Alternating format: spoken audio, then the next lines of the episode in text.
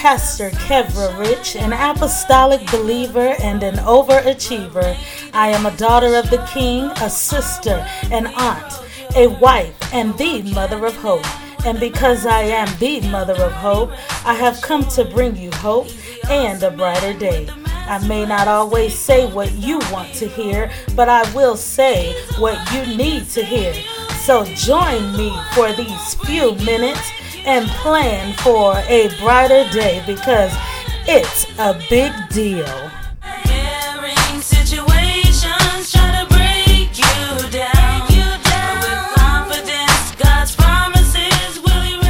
Hey everyone, welcome to the Brighter Days with Pastor Rich podcast.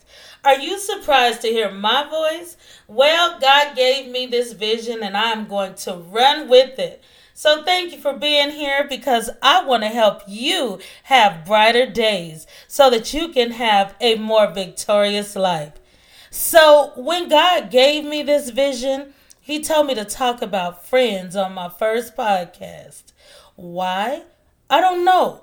But the song by Whodini, Friends, how many of us have them, popped into my head. And I was like, hmm, I don't think that's what God wants me to talk about. But think about it. How many of you really have them? No, no, but really, how many of us really have friends? Not friends on our friends list, but people you can actually lean on. I read an article on Business Insider that gave three research facts that I already kind of assumed. The first fact was friends can affect your health more than family. The second one was people with strong social ties have a 50% better chance of survival. And then the third fact was the key is to have few very close friends that you have a strong connection with. There were multiple articles that found the same thing that friendships promote long life, and apparently, friendship is important because it was mentioned in the Bible. I was led to the scripture in Proverbs, Proverbs 17 17, and it reads, A friend loveth at all times, and a brother is born for adversity. So, in other words, as the New Living Translation says, a friend is always loyal and a brother is born to help in time of need. Loyalty. That's a big word, y'all. Are your friends loyal? Are you loyal? I want to share something with you all. I text messaged my friend one morning and said, I had a dream we went to Tokyo. She was like, maybe we should go to Tokyo. I was like, uh, nah, disregard that.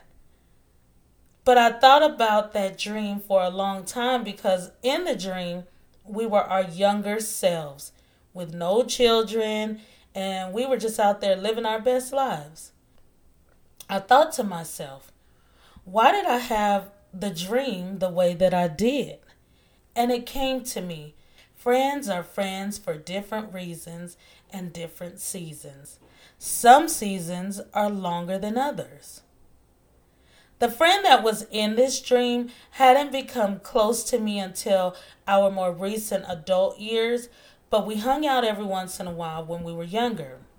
I mean, what kind of friends would we be if I would have let my guards down sooner? Who knows? But as life went on, I began to notice different titles for friends like bestie, best friends, BFF, etc. As I got older, I stopped using the titles because does that mean one friend is better than the other? Consider that, and maybe your friend circle may increase and become more comfortable. Lose the titles and gain some friends. Don't be offended if you're never anyone else's best friend. Just try and be a good friend to someone. Another statement I've heard from multiple people is I don't have friends. Have you ever considered the scripture in Proverbs, Proverbs 18:24, where it says, "A man that hath friends must show himself friendly." And there is a friend that sticketh closer than a brother. What is it saying? If you want a friend, then be a friend. I grew up thinking nobody wanted to be my friend. And I decided that if I could redo childhood, I would. I would ask people to play. Why am I saying that? Well, because I've tried it. No, I didn't say, let's play. But I did say, we should go to the movies. And guess what? The other person went. Will you always get a yes? No. But how will you know if there is a yes out there? My sister always says that I talk to everyone. I really didn't believe her or think about it, but now that I'm thinking about it, I kind of think I do.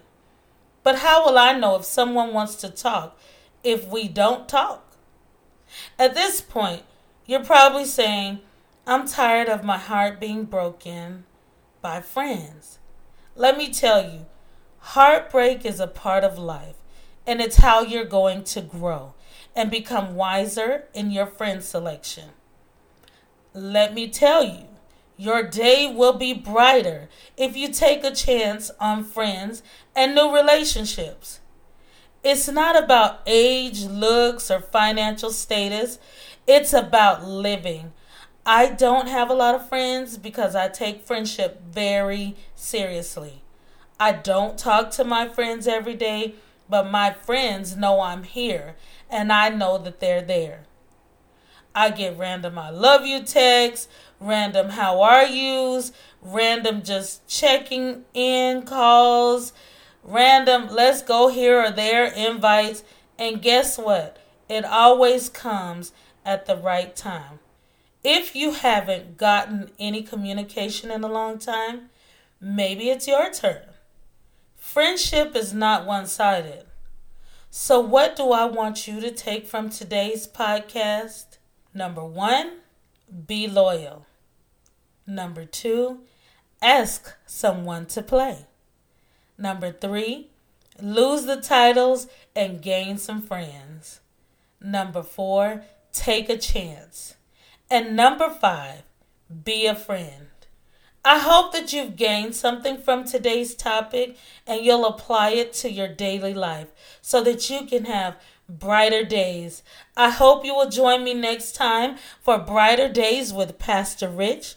If you have a topic, let me know by emailing us at brighterdaysrich at gmail.com and we will add it to the list. Until next time, I pray you have brighter days every day. Talk to you later.